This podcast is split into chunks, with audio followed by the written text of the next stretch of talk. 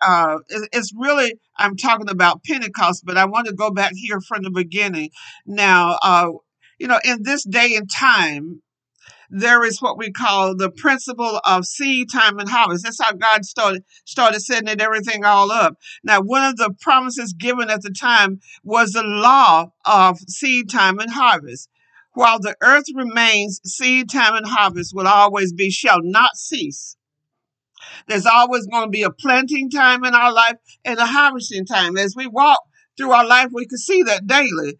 Uh, now, when God created the first living thing, He gave it the ability to grow and multiply. If you are not growing, something is wrong. That means you're you're stagnant. If you're stuck or you're dead, you have dead flesh. You're not able to grow daily from your mistakes or learn from your mistakes. That means you're stuck.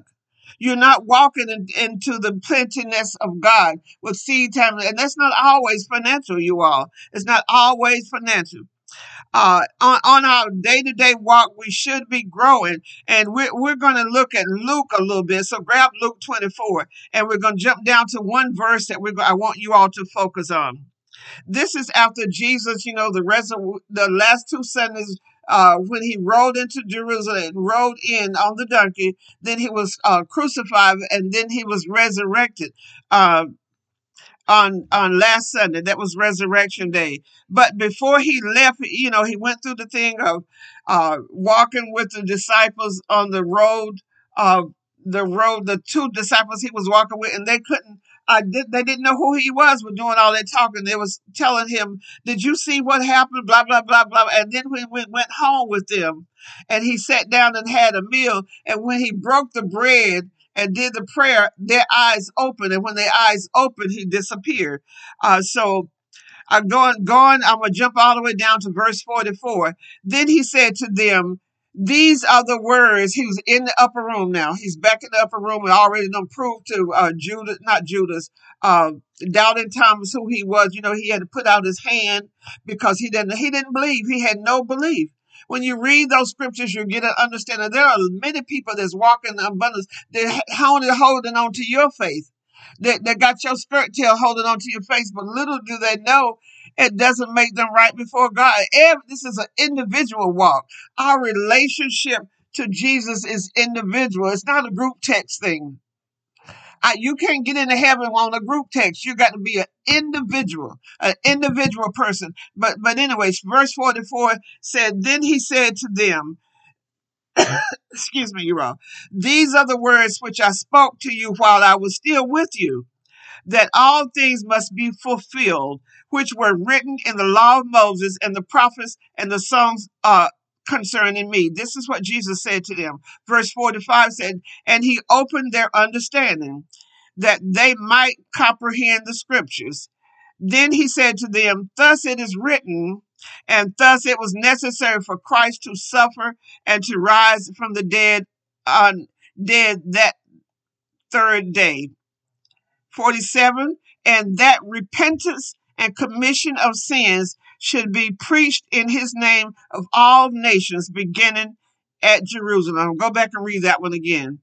He said that uh, repentance and remission of sins must be preached in his name to all nations beginning at jerusalem. He said starting right there at home and that's what acts 1 and 8 talks about we start at home, but then we got to go out to all nations and to, I always say into the highways and byways and tell somebody about the good news. We should live it daily.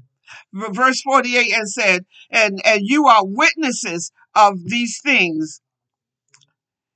You are witnesses of these things. Behold, I send the promise of my Father upon you, but tarry in the city of Jerusalem until you are endowed with power from on high. That that was that time. We're we're living in a different time. We already know that what Jesus did when we looked at the early part of uh, the New Testament. We looked at uh, his life coming in and his uh, resurrection and going home, sitting on the Father's Father's uh, right hand, interceding for us. We know, we know all that, but just give you a little background here now. Ascension in Christian belief, the ascent of Jesus Christ in heaven on the fortieth day after his resurrection. Now Easter begins the reckoning of the first day. Okay? Uh, just a little history. Now, what happened on the 50th day after the resurrection? Jesus was crucified at Passover time and he ascended 40 days after his resurrection. Now, the 40 days after the resurrection, we don't have a whole lot in the Bible as the detail of what he did. There was a couple of times that talked about when he walked on uh, the, the road to Damascus with those two people. That was one time. And then when Mary them saw saw him, when Mary saw him uh, at, at the gravesite, and she called him Rabbana. Remember, remember all of that? That was in there too. Now, uh, Jews of many nations had gathered in Jerusalem to celebrate the festival. And we'll, I'll tell you what that festival was in a few. It wasn't now, uh, even though he told them to go to the upper room, they already had a festival they were supposed to have been uh, celebrating. That's why so many people were in town. But at the same time, Jesus was crucified during this celebration. Now, when the day of Pentecost came, they were all together in one place. Now, then there was 10 days uh, later, uh, as a celebration of coming of the Holy Spirit at Pentecost. 10 days after uh, the 40 days Jesus left, and then there was a 10 day gap there, and that's when Jesus had told them to go stay in the upper room un- until the Holy Spirit came. Now, time is for me. It, it, it, that was that what was happening that time. We live a day of time now. There, there uh, you know, we get up in the morning. That's a day. You know, we don't know what's going to happen, but we are in control of that time. Now, uh, time is familiar to all of us but sometimes it's hard to define and understand what time is. Now, uh, science and philosophy and religion and the arts have different definitions of time, but the system uh, is measuring uh, is, is, is consistent. For us, it's 24 hours is, is, is times. If you use it physically, that's 24 hours. But 24 hours to us, to you might be different than 24 hours to me. My time is right now, time is based on what, you know, our seconds, our minutes, and our hours. That, that's what it's really based on. And sometimes we say uh, time is uh, like the past, a long time ago, a day before, yesterday, uh, something that happened in 2021 or 20, 2011 or yesterday. It's a it's a little a little time a while ago, an hour ago, this morning. I, I was uh, born a week ago, uh, last week, last month. These are what we talk about t- time or times in the past. I'll say past times. That's that's the definitions how we look at past time. Now the Bible tells us there is a time. It is best that a time we look at it. Get Ecclesiastes three, one through fifteen. Ecclesiastes 3 1 through 15. Everything has a time. That's what God said. Everything, everything has its time. Uh, everything on earth has its own time, its own season. There's a time to be born, a time of death, planting and reaping, killing and healing, destroying and building, for crying, for laughing, for weeping and dancing, for throwing stones, for gathering stones, embracing and parting. There is a time for finding and losing, keeping and giving, for tearing down, for tearing and sowing, listening and speaking. There is also a time to love, hate, war, and peace. What God has given us is to, uh, to do. He's given us a job. God has made promises to us, you all, but also He expects us to do something too. That is our growth time. When we accept Jesus Christ in our heart as our loving Lord and Savior, we're we're in the kingdom of God. He just don't want us to be lackadaisical, lackadaisical, lazy, not doing anything, just laying around. No, there's a time to grow and there's a time to rest. The best way for our bodies to heal is to lay down and rest. Your body cannot be restored as long as you're running around busy, busy, busy, busy, busy, busy. Go at Ecclesiastes uh, 9 is where I'm going to start. What we do gain by our all, what do we gain by all our hard work? And I have seen what difficult things God demands of us. Verse uh, 11 said, God makes everything happen at the right time. Think about this as I'm reading it, you all. God makes everything happen at the right time. Yet none of us can ever fully understand all he has done. He puts questions in our mind about the past and the future. I know the best things we can do is to always enjoy life. Uh, and I say that again. The best thing that we could do is always enjoy life. That's verse 14. Verse uh, that was verse 12. Verse 13 says, Because God's gift to us is the happiness we get from our food and drink and from the work we do.